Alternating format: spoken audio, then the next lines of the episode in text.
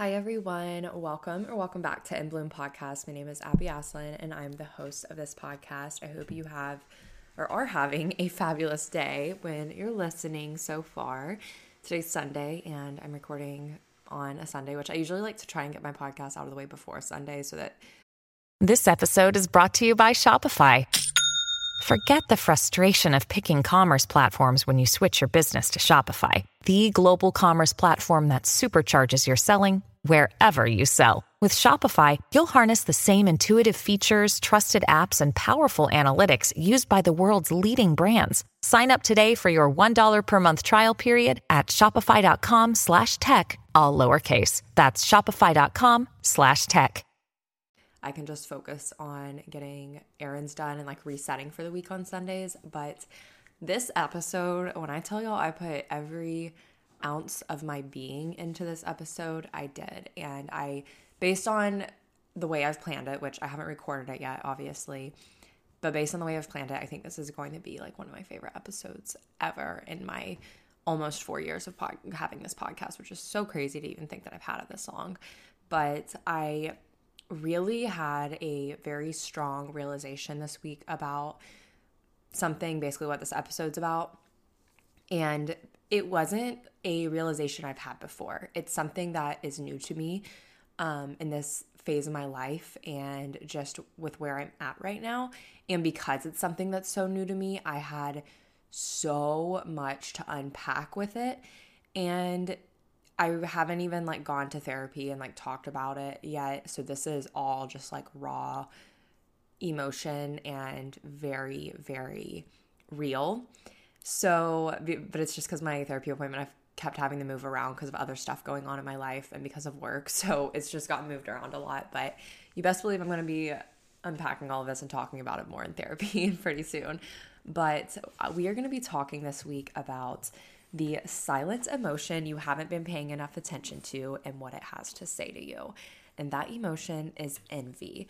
And I'm so excited to talk to you guys about this because I feel like it's something that literally nobody talks about. And it's actually, I think, a lot more prevalent in all of our lives than we realize it is. And that's kind of why I call it the silent emotion because it isn't necessarily something that affects you physically, but it really, really, really is kind of just running in the background in your daily life if it's an emotion that's very present in your life and you don't really realize it's there until you have like one of these realizations like I had. But before we get started, y'all know the drill. We're going to go over the quote goal and gratitude for this week and my quote this week comes from Pinterest and it says spend less time focusing on things you want less of and more time focusing on things you want more of.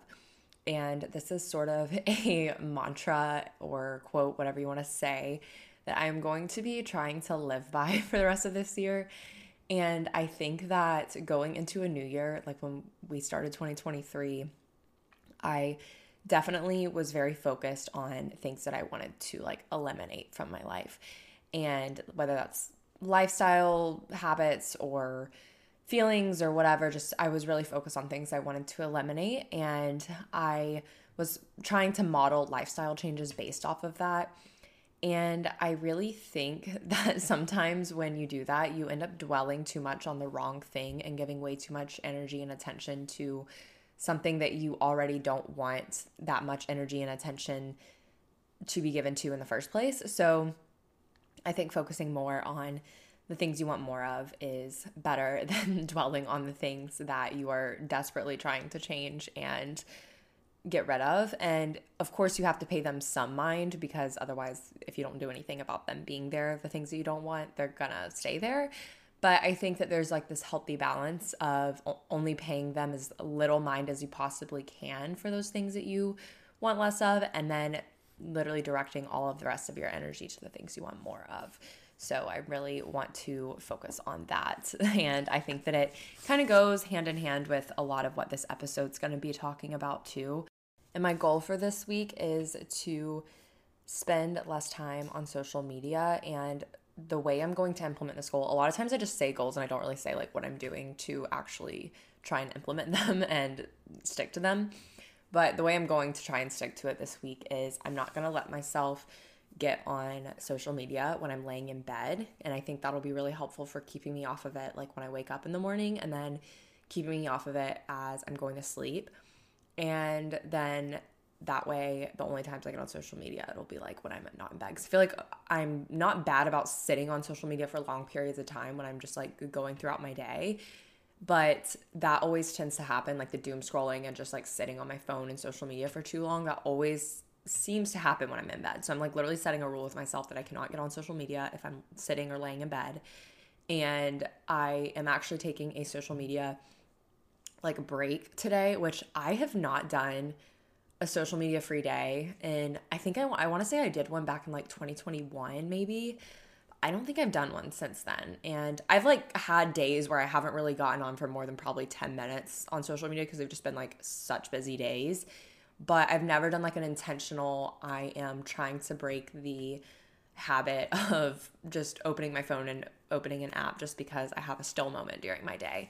So I thought about this earlier this week and I was like, you know what? I really just feel like I need just like a detox and I don't want to do like a whole week or anything because I am a content creator and I want to like be sharing things with you guys and it's been so hard cuz like today I've been going about my day and have been wanting to post stories and stuff of like what I'm doing because I just love doing that, especially on the weekends. Since during the week I don't really get to post often because of work, so I really like to like go hard on the weekends and like actually share more content. But I was like, I really need to do it on a weekend day and not a weekday because those are the days that I definitely am on social media more. And I have really, I mean, it's like two o'clock right now, but I've gotten a lot done today in the sense of I've like gotten groceries done. I went to a workout class.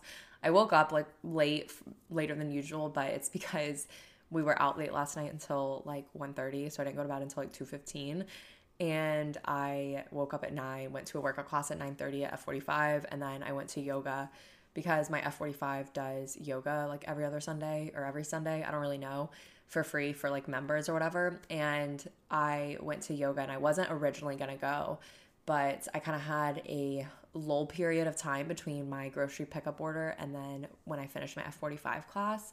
So yoga was like 30 minutes after my F45 class ended. So I came home, made some coffee, drank some coffee, like read like five pages of my book and turned around and left. And during that time when I was reading, normally I would have like just picked up my phone and sat on my phone to like kill the time, you know.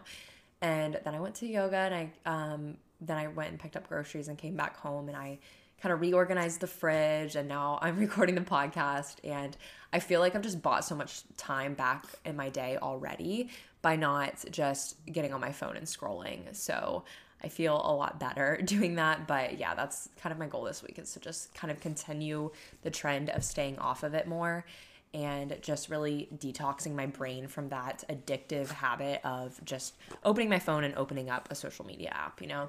And my gratitude for this week, I'm honestly just thankful that February is almost over. And that might sound terrible because it's literally February 19th when I'm recording this. And technically, it's not almost over, but we're getting there. Um, but I say that just because I really struggle with the month of February. I used to love it, but I just struggle with it because it's definitely like a gloomy month usually. And it's definitely like probably one of my busiest months. It's, I would say, in terms of from beginning of the month to end of the month on a steady level, like a consistent level, it's my busiest month for work. And it's definitely exhausting. So it feels kind of good knowing that February is almost over because it's really like the first full month of busy season. And then March will be busy too. But honestly, I think February is a little bit busier than March for me this year. I don't think it was last year, but I think it is going to be this year and I am just ready for it to be over because today is like a warmer day and it was really cold like the last two or three days here in Houston. And this morning I like put on my puffer to go outside like to go to my workout class because it was so much colder the last few days and I walked outside and I was like, wait, I don't need a puffer jacket right now. What am I doing? And it's just a really beautiful sunny day today and like the birds are chirping and things are like kind of starting to look a little green again in some spaces and I can just feel spring in the air and like around the corner. And granted, we don't really have like a true spring here in Houston. It just kind of like gets really hot and then it's really hot for like seven months.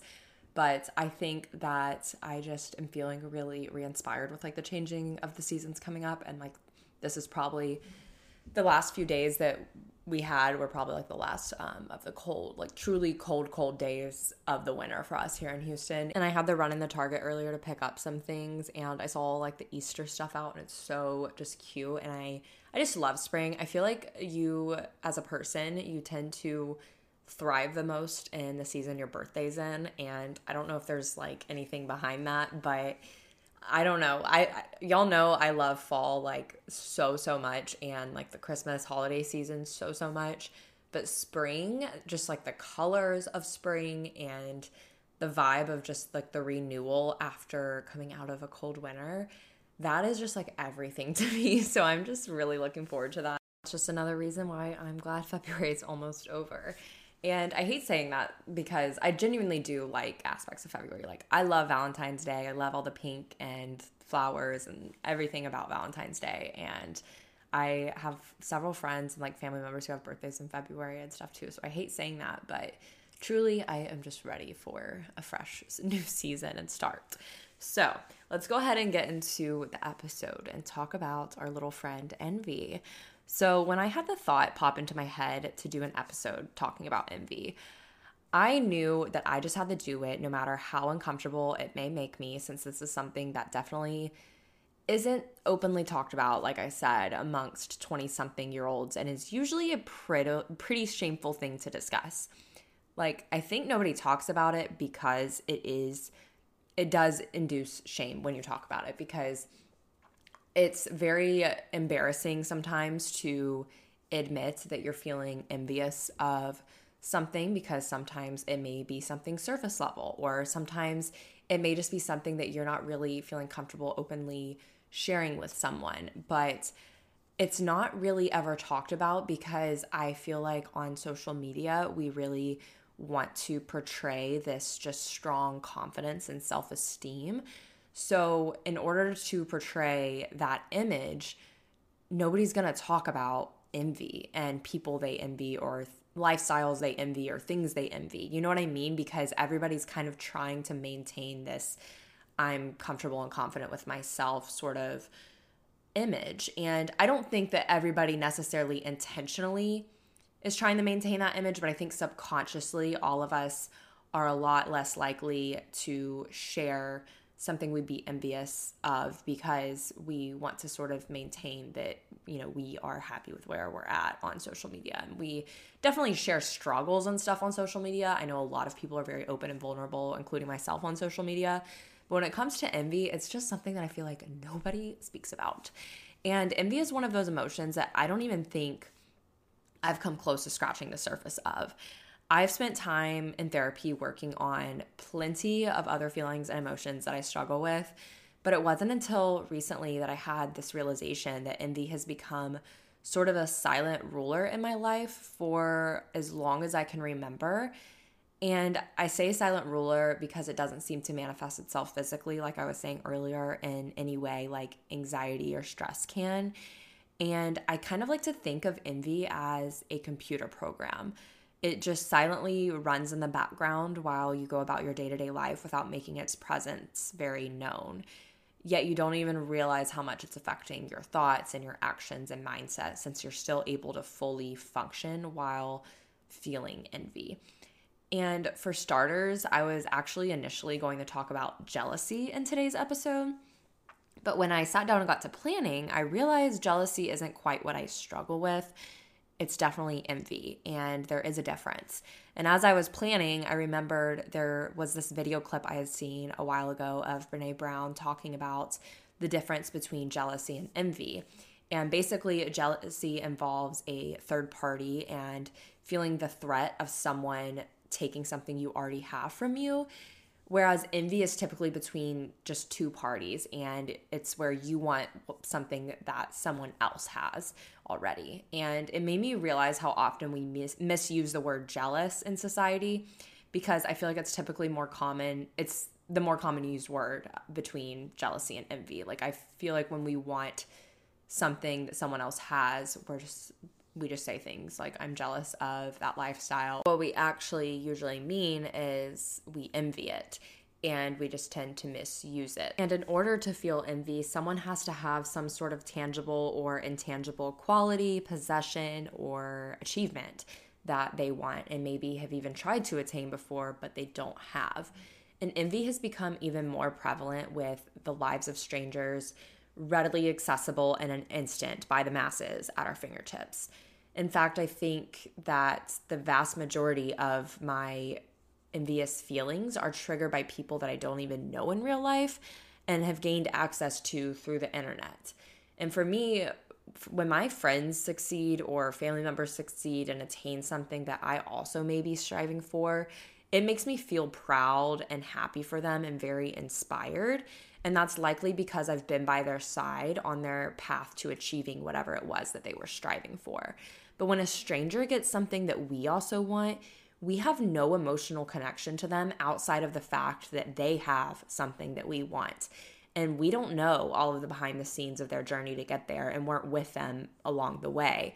So envy takes over much more often with internet strangers than it does with my own circle. And I think it's because of that lack of connection with people on the internet because I just see that they have something and it's a lot easier to feel envious and it's a lot harder to feel just true inspiration and being proud when I don't really know what all went into that. Does that make sense? And I'm not saying that I feel envious anytime somebody achieves something online because there are people that I follow that I've followed for a very long time and when they achieve something I'm always you know very happy for them and I feel very proud for them but I would say my feelings of envy typically tend to be the strongest and the most they occur the most with people online because I wasn't a part of their journey to get whatever it was and it I, i'm only seeing that achievement you know what i mean and my earliest memory of being able to even conceptualize envy dates back to when I was about six or seven years old when I was learning the Ten Commandments. And when I got to the last commandment,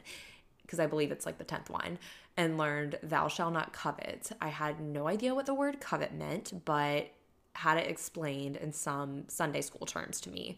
And ironically, I clung to this commandment and even kind of labeled it as my favorite as a child, probably because it had a new fancy word that I could add to my vocabulary.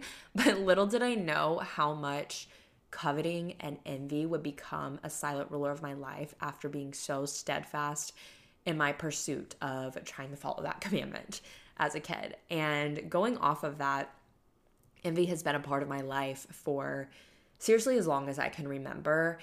But I just now had this realization that it's been this way for so long because I kind of knew that I struggled with it when I was younger, but I felt like it had completely gone away for a while. And then I had this realization recently. But especially since I grew up with a superstar of an older sibling, I definitely struggled with envy very early on. And my brother and I are very close, but growing up, I always felt like I needed to achieve the same things he did in order to be seen or valued, which is a whole other personal can of worms to unpack another time. But this feeling didn't really arise until I was in middle school, but it really took off when we were both in high school. And the first thing teachers would say to me when we were starting a new school year and I would be meeting them was, oh my gosh, your brother is so smart, or I love teaching your brother, or your brother's the best student ever. Are you as smart as your brother? And kind of just like that was my first interaction with a lot of teachers, which is of no wrongdoing on their part because they're, I mean, he was great and he's just a great student and he's very smart.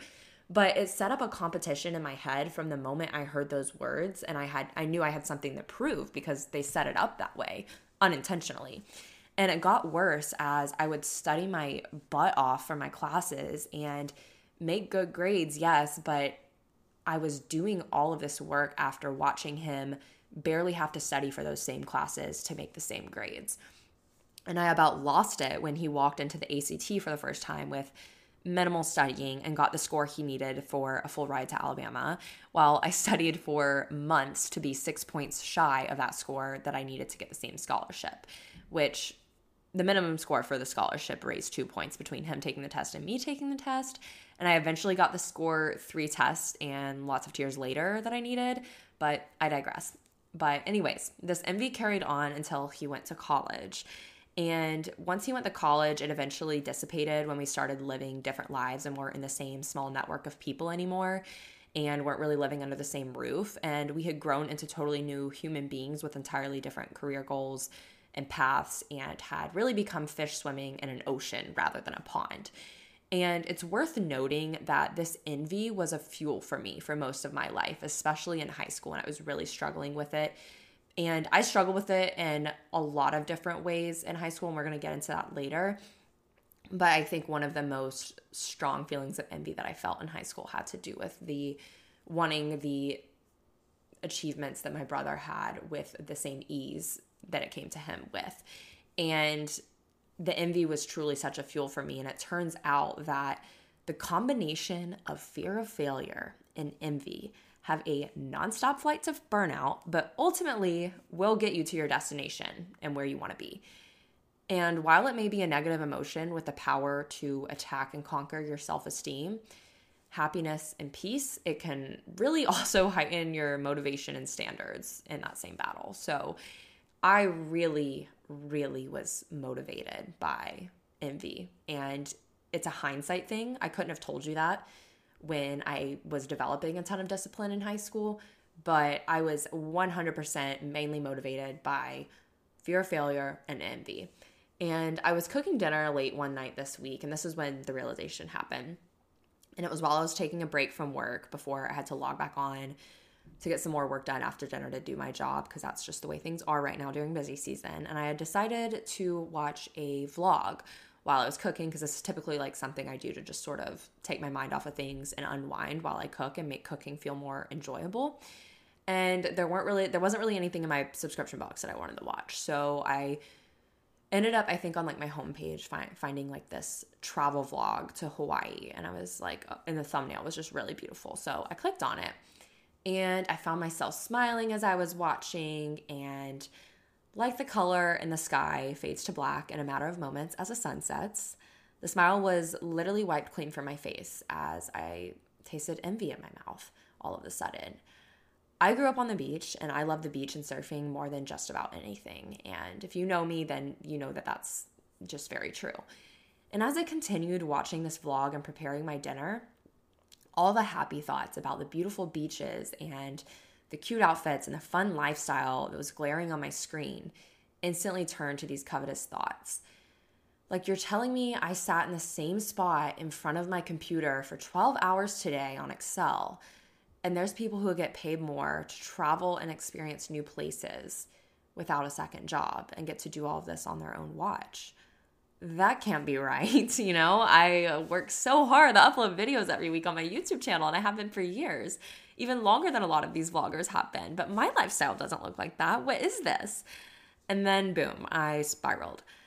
And blame it on the exceptional vlog I watched, or blame it on the fact that my period would be arriving in several days but bottom line, I was envious. And then it was like I woke up not knowing where I was and was suddenly way too aware of my feelings and surroundings. I realized I was struggling with envy in so many areas of my life, and my feelings of envy were slowly starting to consume me and my thoughts and my mindset.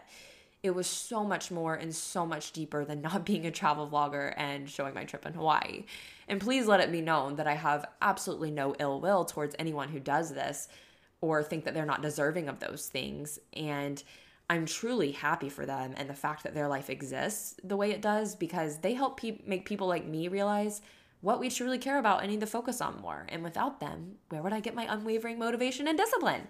Not really. I'm trying not to let envy be my only motivator anymore. And I think I'm a lot better about not doing that now that I'm an adult. But it was a slippery slope when I was in high school when I would start feeling envious. It was like a drug of motivation to just really get started. But now that we've established some background and how this episode was born, let's dive even deeper and actually do something about what we're feeling because you all know I'm on a healing journey, and that means no sweeping things under the rug, no matter how badly I want to. And when we're younger and before we get into the real world, our concept of envy is often, but not always, limited to more near term achievements and tangible materialistic type of possessions. And let me illustrate this by going through some of the things that I envied when I was younger. Some were much more fleetings of envy than others. Like they were something that I would feel envious of for a week, whereas some of them I was envious of for years. And some of these things I did actually end up achieving, but these were the strongest feelings of envy that I can recall now from high school. So, one of the first ones I remember was wanting a luxury vehicle when I started driving when I was 16, which I knew that wasn't going to happen. And I am so beyond thankful that I had a car and that I had a good car and that I didn't have to pay for my first car. And that was seriously such a blessing. And when i look back i i mean i was very thankful for it but when i look back now i'm like i couldn't have i could have been more thankful for it i guess is what i'm saying because having to pay for that would have been really hard in high school. And i just remember uh, since i had a later birthday in april a lot of my friends started driving before me and a lot of my friends had really cool cars or maybe they weren't like necessarily a luxury vehicle. There definitely were lots of luxury vehicles but maybe somebody just kind of got a car that they really wanted that like really reflected their lifestyle personality whatever.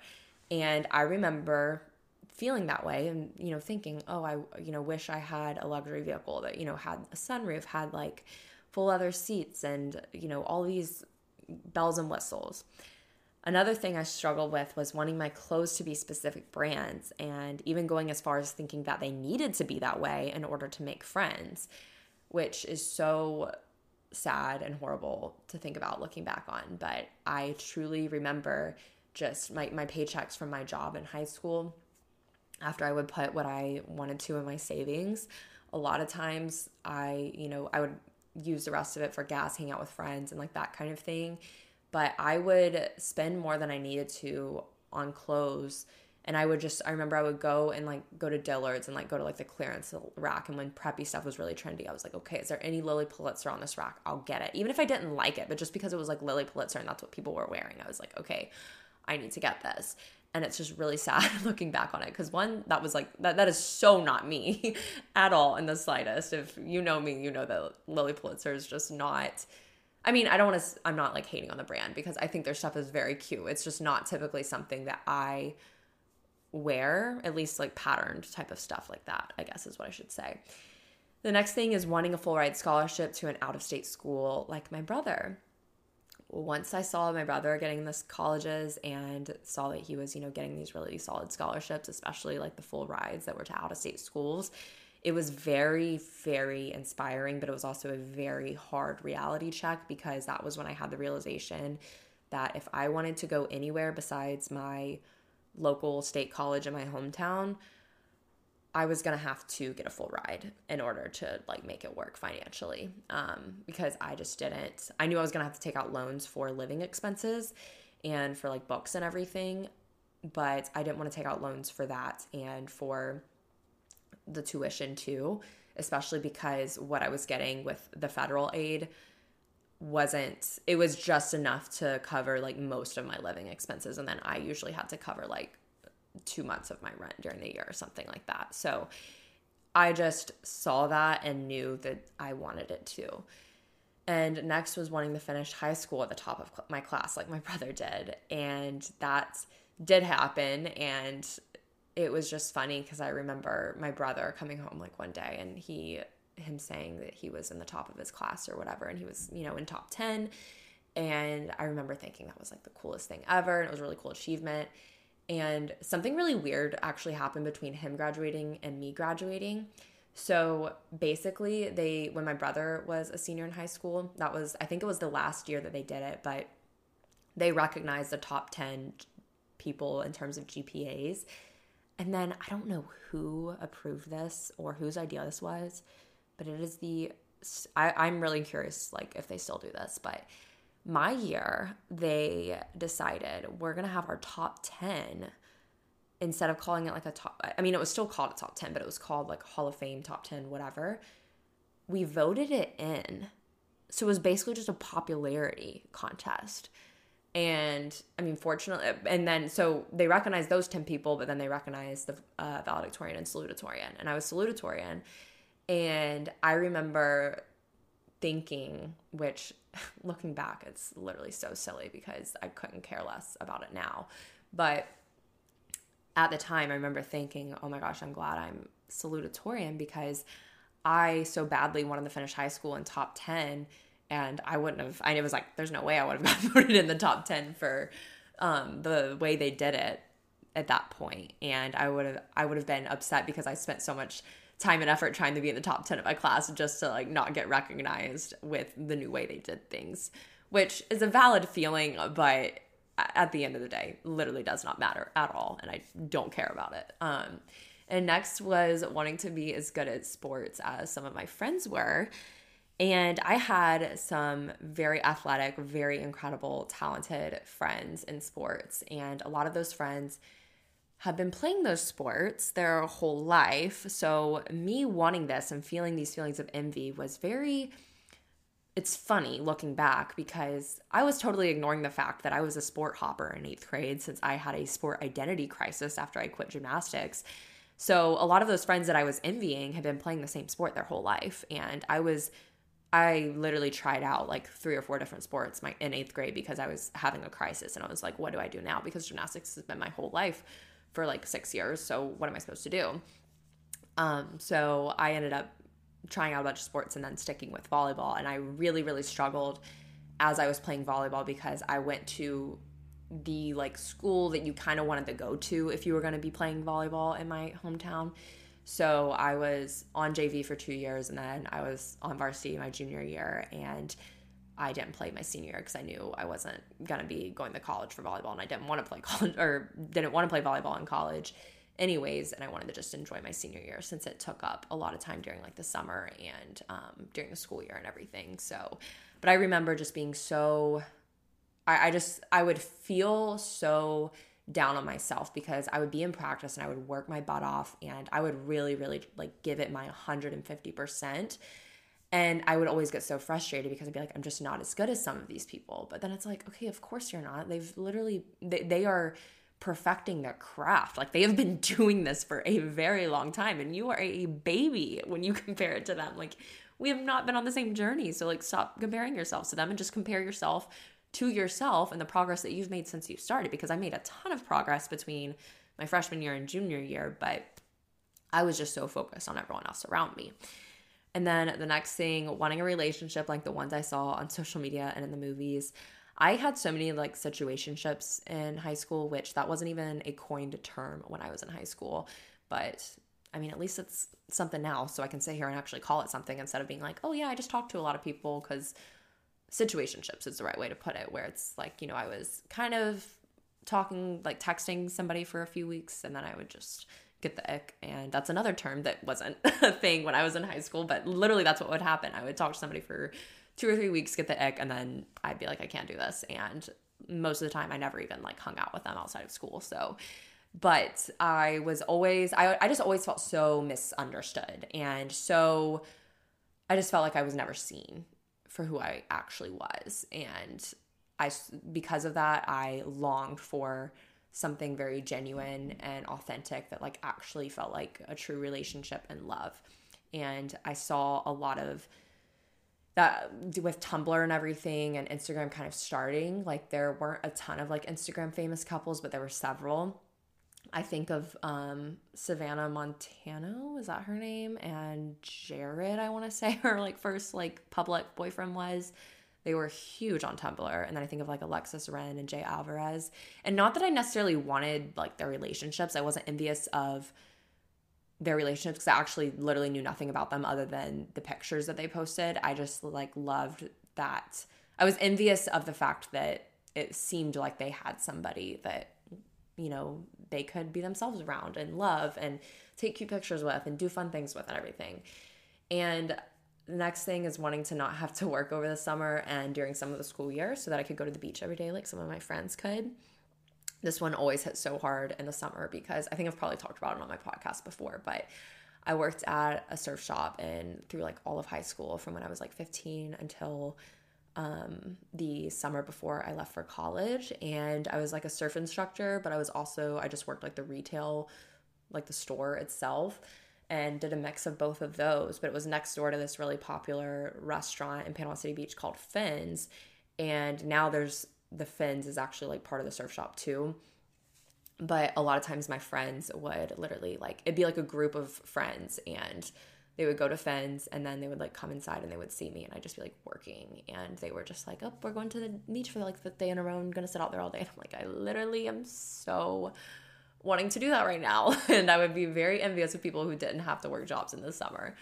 And I just really destroyed my mindset the entire summer. And I could have just been grateful instead that I had a very cool job and got to you know, be outside and be in the water and on the beach for part of my job. And I wasn't necessarily just stuck indoors all day. I was some days, but not all the time. And last but not least, wanting to look like the girls I saw on Tumblr. And I was I was a huge Tumblr girl in high school and Tumblr is very infamous for sort of triggering eating disorders, I believe you could say. And I'm not going to dive any deeper into that. That's all I'm going to say. But basically, just because it glorified, you know, certain body types and that's really all you would see on Tumblr back in the day was a very specific body type and it was just depending on the state of mind you were in to be consuming that content it could really you know lead to some very heavy comparison and you know leading to you thinking I want to look like that or I wish I could look like that and then before I regress and spiral too hard, let's go ahead and move on to the current covetous thoughts and envy that I struggle with and compare them to what my covetous thoughts looked like about eight to 10 years ago when I was in high school. And you will really be able to see full picture um, with this illustration that when I was in high school, a lot of it was more image focused, and then now it isn't as much. So, right now, one of the things I'm really struggling with is wanting to feel fulfilled and excited to, or fulfilled in my job and excited to wake up most mornings. Um, like the people I know who feel purpose in their jobs and love their jobs. And this one just speaks for itself. I mean, I all the time I see people on TikTok who are talking about, I love my job, this is what I do, blah, blah, blah and I literally see it and it's kind of like an eye roll for me. I'm just like, oh, it must be nice type of feeling, you know? And I hate, I literally hate that attitude. It, it gives me the ick of myself 100%. And, but that's honestly the way I feel a lot of times when I see it. And it's because it's a stranger. I don't know what they did to get that job. I'm not attached to their journey. And I just saw them say they love their job and it, you know, strikes a nerve in me and makes me feel envy. And I'm like, you know what? I wish I could say I felt the same way. And next is wanting to travel and see new places like the travel vloggers do. And I, uh, this has not actually been something that I've ever struggled with in terms of feeling envy or envious of. And I didn't really love traveling when I was younger because I traveled so much for gymnastics competitions when I was really little. So it like made me hate traveling for a while. And then same thing once I got in high school, we traveled a lot for like volleyball tournaments and just for volleyball games and I got really sick of that. And I like wanted to go places, but I didn't want to actually like do the traveling to get there, if that makes sense. And the traveling to get places, I was enough for me to be like, you know what, never mind, I don't want to go anywhere. But because of my lifestyle now, where I am literally living the same day, day in and day out, and there's hardly any variety to it. I pretty much am inside my home all day, every day, with the exception of going to a workout class five days a week. Since that is like my same exact day every day, I've the monotony of that has really struck a nerve in me to want to travel and it makes me feel envious of the people who sort of freely get to do it without having, you know, to think twice about like the money of it or people who maybe even get paid to do it and that they get to see new places because I truly think that adventure and like doing new things and seeing new places is sort of just a very foundational piece of the definition of life and living itself because I feel like doing new things and seeing new places and trying new things is what makes life feel lively and it makes you feel like you're actually living and not just existing. So I'm very envious of the people who seem to be living and not just existing, I guess is a great way to put it. And next is wanting to land brand partnerships with companies that I see other influencers getting the work with, and honestly, just land any brand partnerships for that matter.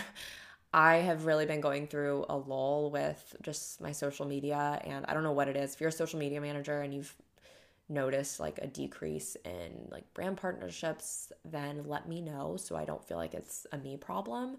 Because right now I'm like, okay, something's wrong with me because I am the brand partnerships that I do get pitched like from my manager and stuff, they're just not, it's like all random brands that I've never heard of that seem to be just like very fast fashion esque and like that kind of thing, or they're just random things that are not in alignment with my brand in the slightest and things that I've never heard of. And I'm totally open to doing those things and trying those things out. And then if I love them, I 100% will work with them. But if something is, if I'm having to convince myself of how it's going to fit it, itself in my lifestyle, then it's not in alignment with my brand. And I feel like that's how most of the things I've been pitched lately have been. So I've just been saying no to things, but I honestly just haven't really been getting pitched that much stuff to begin with. And it's just made me feel very envious of other influencers when I see them getting to work with like brands that I use, you know, like on a daily basis. And then I'm sitting there thinking, I wish I could work with them and because I already use them and everything. And I get feelings like that. And I think a lot of this one too comes from comparison with my past self. And I think it's healthy to compare yourself with yourself, but at the same time, you know, things ebb and flow. But I think about um, around like when I was a junior and senior in college, I really got to work with so many dream brands that were just really cool. And to this day, I am still shocked that I even got to work with them. And it was truly just the coolest experience ever. And I just remember being so genuinely excited to create content for these brands and everything. And just feeling so thankful that I even had those opportunities. And so I think a lot of these feelings of wishing and wanting to land those types of brand partnerships now comes from me comparing myself with my past self, but also, you know, getting on social media and seeing other influencers, you know, getting good brand deals all the time and getting to work with um, brands that I use and everything because I'm just like, hey, I want to do that.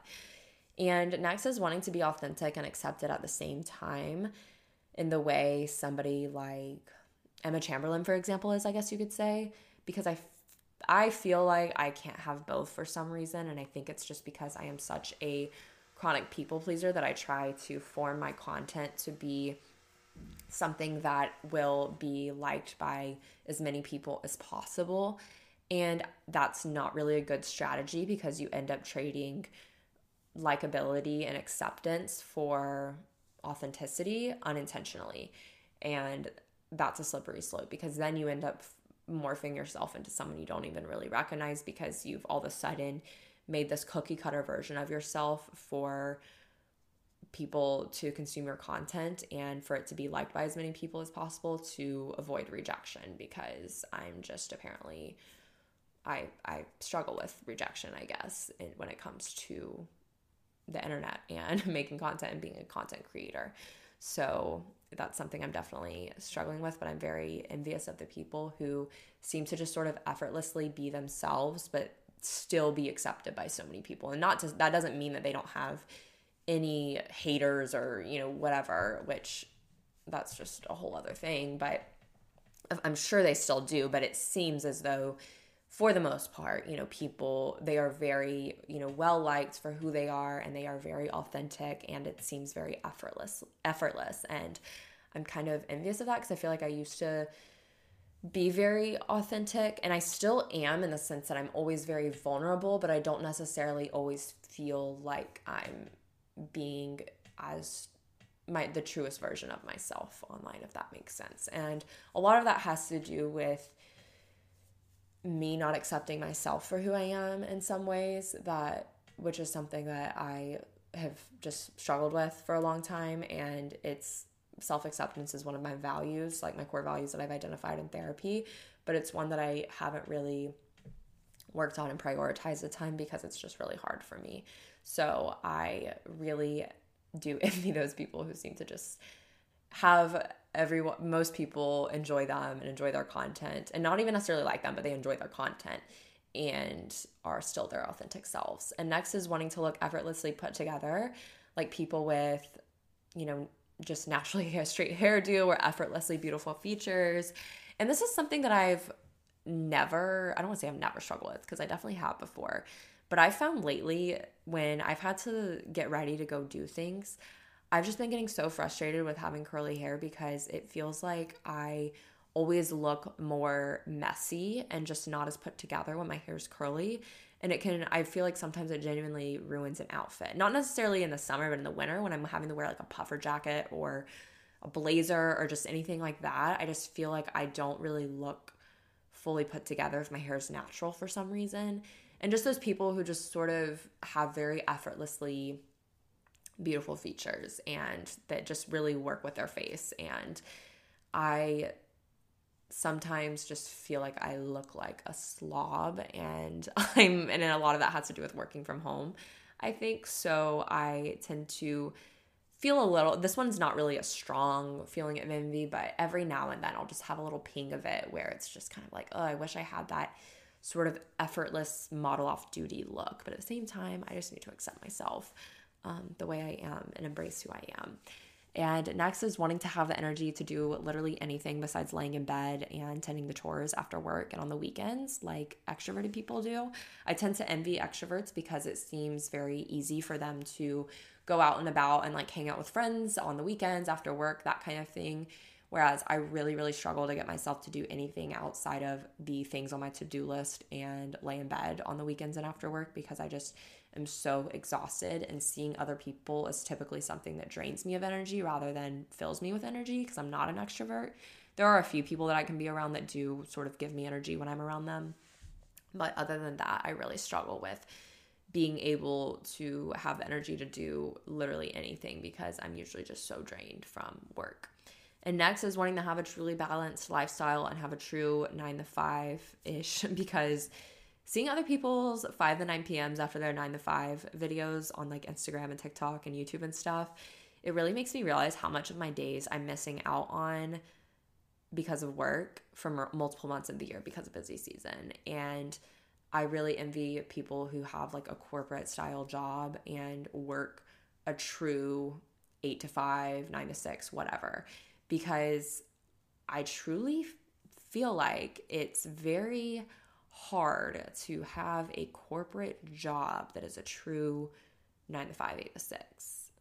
Like, if you're working at a big company, I feel like everybody sort of has this issue with like the expectation of you to always, you know, be working or always be available. And no matter what field you're in, whether that's like you're in, you know, consulting, accounting, or whatever it is in the corporate world, marketing, social media, whatever, I feel like everyone sort of has these ridiculous expectations, and that involves, you know, being available after the, standard workday. And I think a lot of that has to do with now that we work from home and everything. But I truly, this is something that's the one that's very, very strong that I struggle with because I often find myself thinking, I probably think, have this thought three to four times a week where I'm like, wow, today would have been so much better if I had a true nine to five and was able to, you know, go to a workout class guilt free after five o'clock or go get dinner and have time to go get dinner and a drink with a friend after five o'clock, like I see other people doing. Or maybe I just have the thought of, wow, I wouldn't feel so exhausted at the end of the week and I'd have the energy to actually see friends and do something if I had a true nine to five and I wasn't, you know, having to work outside of that. So, and last but not least, wanting to have a good relationship with money and not feel guilty spending money on vacations, high quality things, or basically anything that costs like more than a $100.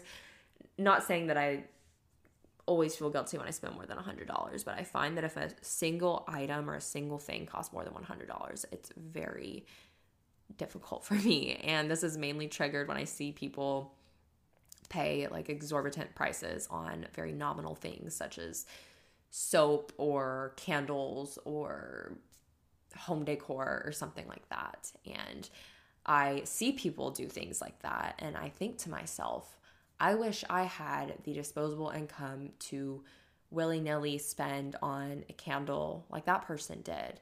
And then I start thinking, I'm like, no, because I don't even want that candle, but I wish I had that disposable income to spend on something else that I like really want or to actually to go on a true vacation or to just be able to spend that amount of money without thinking twice about it. And that's one that I definitely have feelings for and recently I was talking about just personal finances and stress and everything in a YouTube video and someone commented that it seemed a little tone deaf that I was complaining about money when there are people who are struggling to get by. So I want to disclaim with that last thing I said. I'm literally just being vulnerable and sharing how I'm feeling. And I'm totally valid in feeling that way sometimes when people post stuff like that and wishing that I could do the same thing. But that doesn't mean I'm not grateful for everything I have because I am very grateful for everything I have and where I'm at and grateful that I'm able to live you know, the way I do right now because I know right now the economy is just so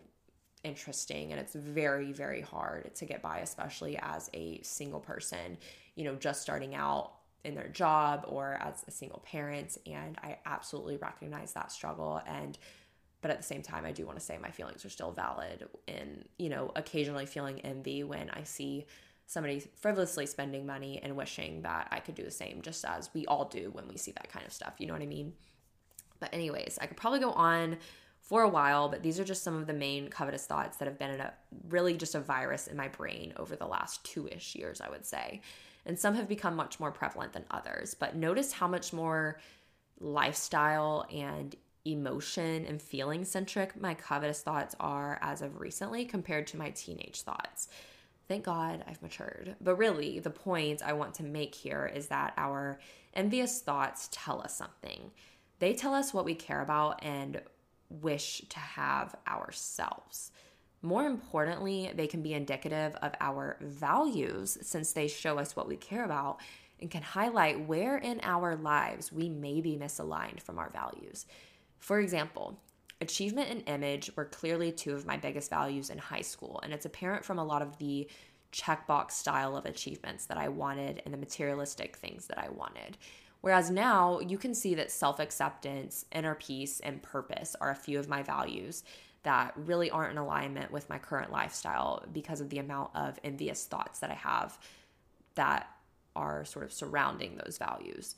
And since I've gone to therapy and actually identified my core values in the last year, it makes perfect sense that my envious thoughts are reflective of where my values aren't aligned. And it makes perfect sense that these thoughts became more invasive and pressing over the last year since now I'm actually aware of my values now and I wasn't before, which explains why I'm almost 25 and just now realizing how much envy has controlled my life.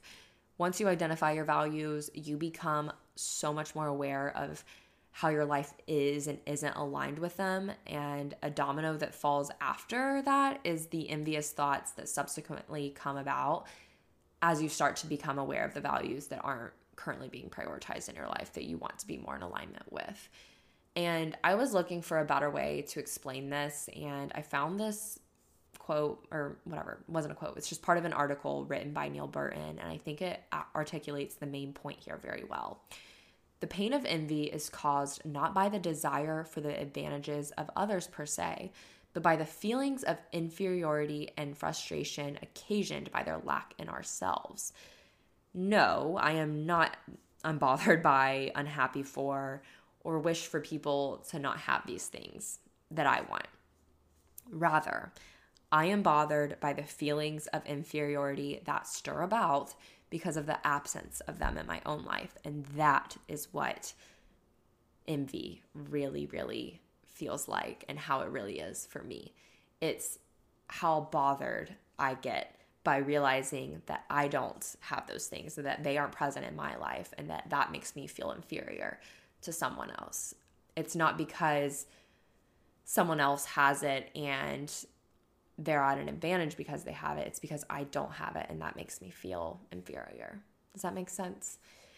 I know for a fact that envy produces a lot of shame, like I said, especially when it's publicly spoken about. But I want you to know that you're not alone if you've been struggling with a lot of these same thoughts where you feel like you're constantly not satisfied with where you're at and what you have and you're always looking for what isn't there and wondering why your life doesn't look like someone else's if you've worked just as hard.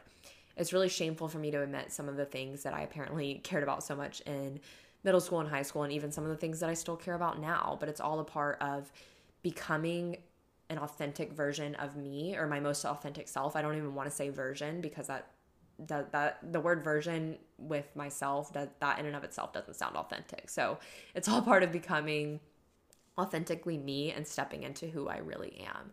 And these feelings of envy are truly a lighthouse for me as a mid 20s adult with no idea of what they're doing with their life because they unravel my core desires for the lifestyle and mindsets I so desperately want to have. And I also think that envy produces a lot of shame because it's quite literally admitting to lacking something or being or feeling inferior, which is very hard for a lot of people to come to terms with and then accept and admit it, especially perfectionists. And I just want to say it's okay to feel envy. We just don't want it to remain a computer program that's running in the background and taking up too much space and hindering our ability to fully perform as a computer. Get what I'm saying? So, what now?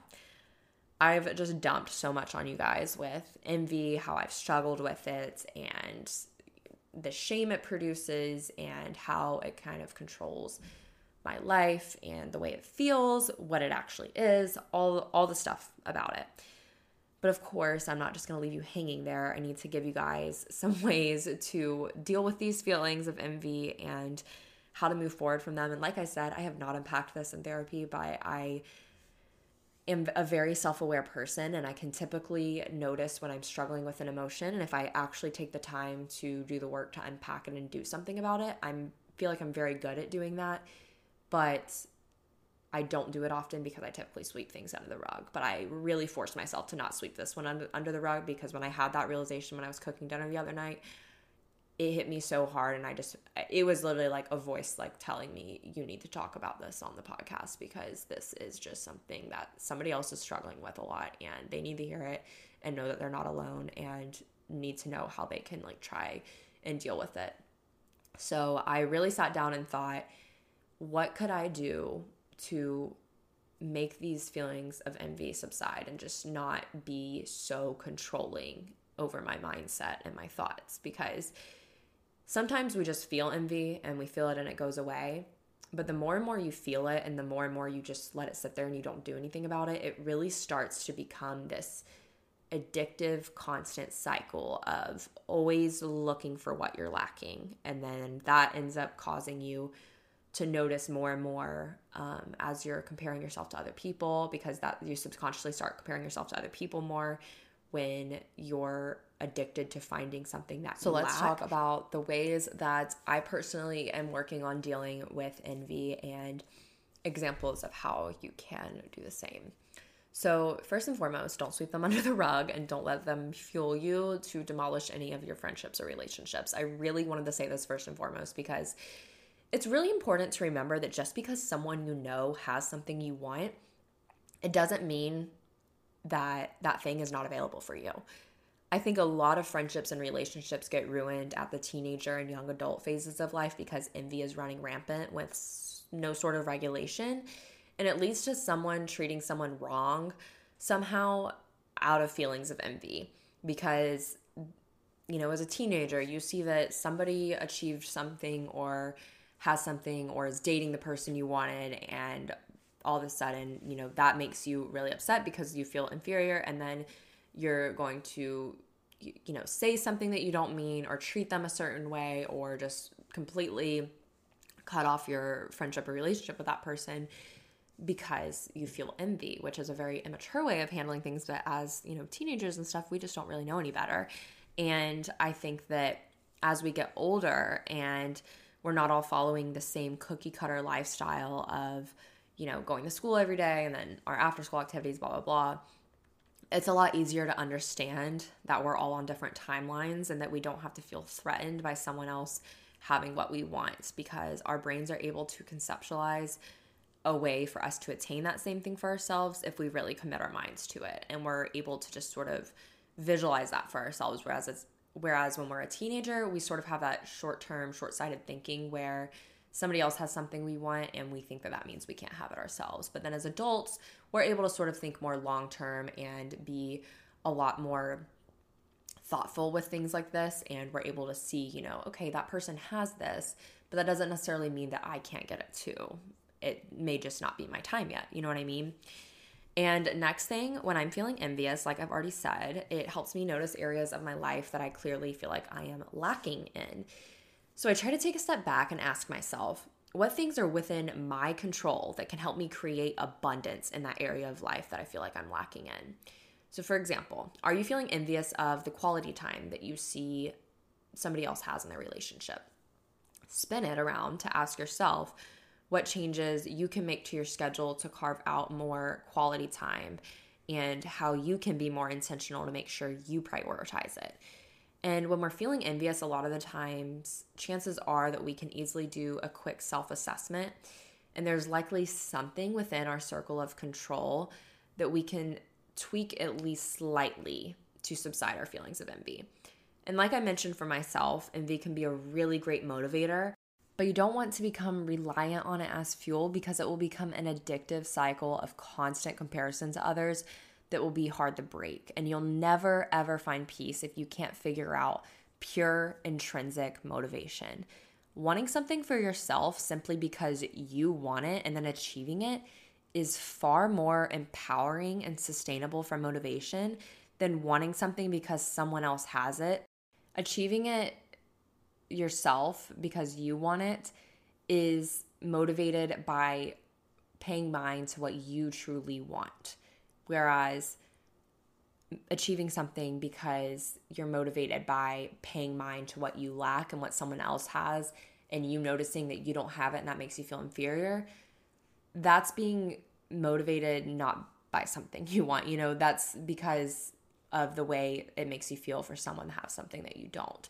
And sometimes you do truly want that thing that someone else has, but if the only way you can find motivation is by is through envy and seeing that someone else has something that you don't and you want it, you will never be able to just follow through with discipline and motivation with something that you truly want for yourself because you're going to become reliant on envy to fuel your ability to commit to something and to commit to working towards something you want. Does that make sense? And I think that that's something a lot of people struggle with and they don't realize they struggle with. And that probably could be an entire podcast episode in and of itself. And next, since envy typically leads to a very toxic lack mindset, like we just talked about, we were constantly looking at how empty your cup is in comparison to others. Another quick way to put the fire of envy out is to challenge envious thoughts with thankfulness or gratitude, which you may not want to hear that, but just hear me out. If you're envious of someone's fancy car, be thankful that you don't have the car payment they do and can spend that money on something else. Or are you envious of someone's free time? Be thankful that you don't have to struggle with the feeling of feeling bored very often. I know that gratitude and thankfulness can really often be an eye roll topic. And if you truly want to keep envy at bay and be more content with your own life and stop being so consumed in others' life, then challenge yourself to give yourself one piece of gratitude for each envious thought and continue to practice gratitude even in the moments when you're not feeling envious so that it becomes a habit rather than a, merely a reflex that's triggered by envy. Because you don't want to only practice gratitude when you feel envy, because then you're not really truly practicing gratitude if you're only practicing it because of the times you feel envious. But what you want to do is start out practicing gratitude in those moments where you're feeling envious and spend it to think of something that you're grateful for in relation to that thing. And then you can take it a step further later on as you get in the habit of doing that to just sort of practice gratitude more freely, even when you're not feeling feelings of envy.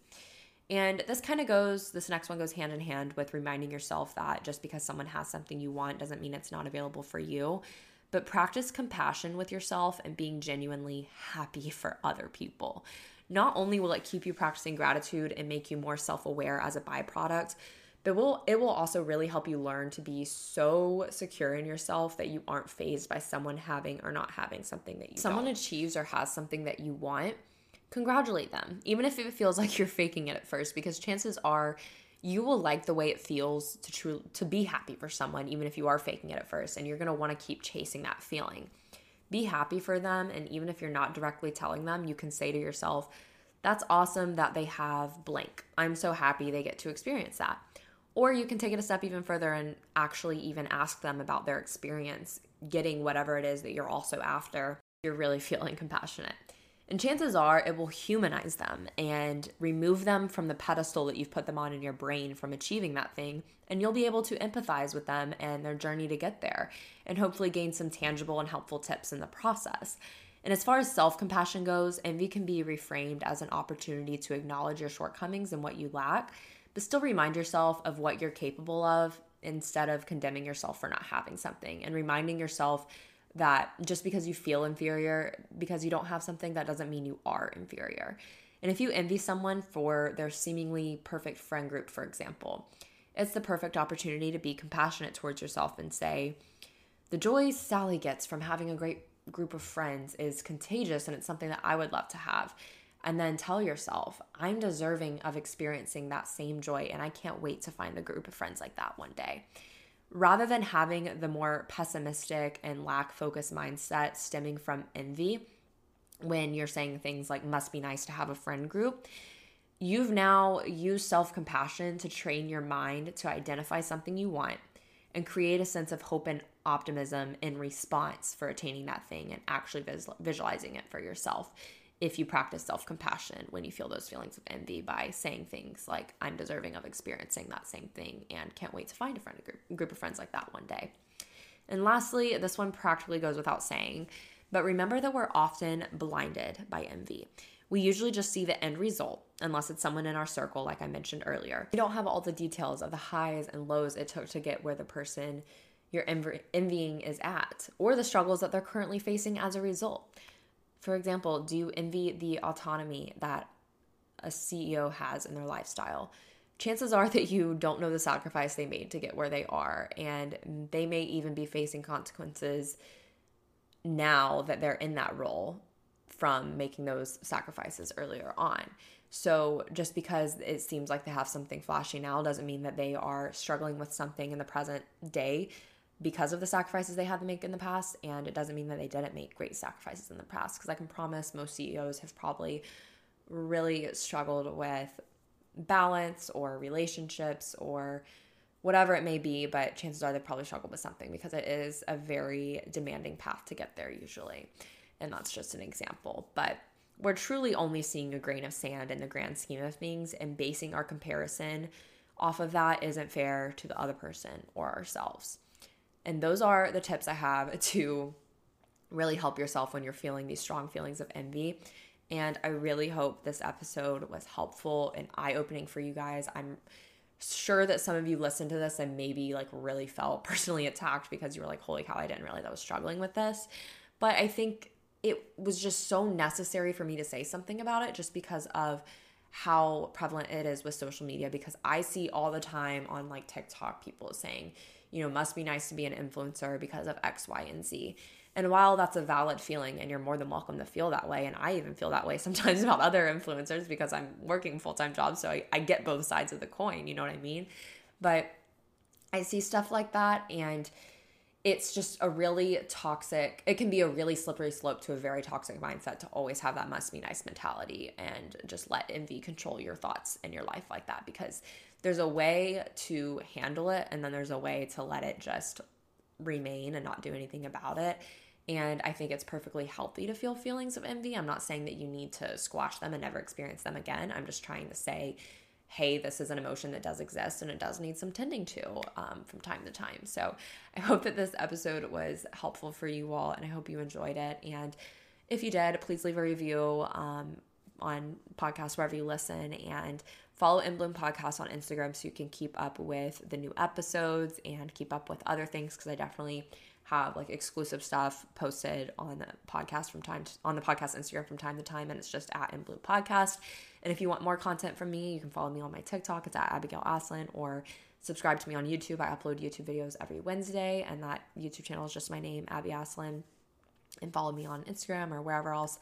And be sure to listen next week for next week's episode. And I love y'all and I am so thankful for your support and for listening. And I hope you all have a wonderful rest of your week. And thank you so much for listening. And I'll talk to y'all next week.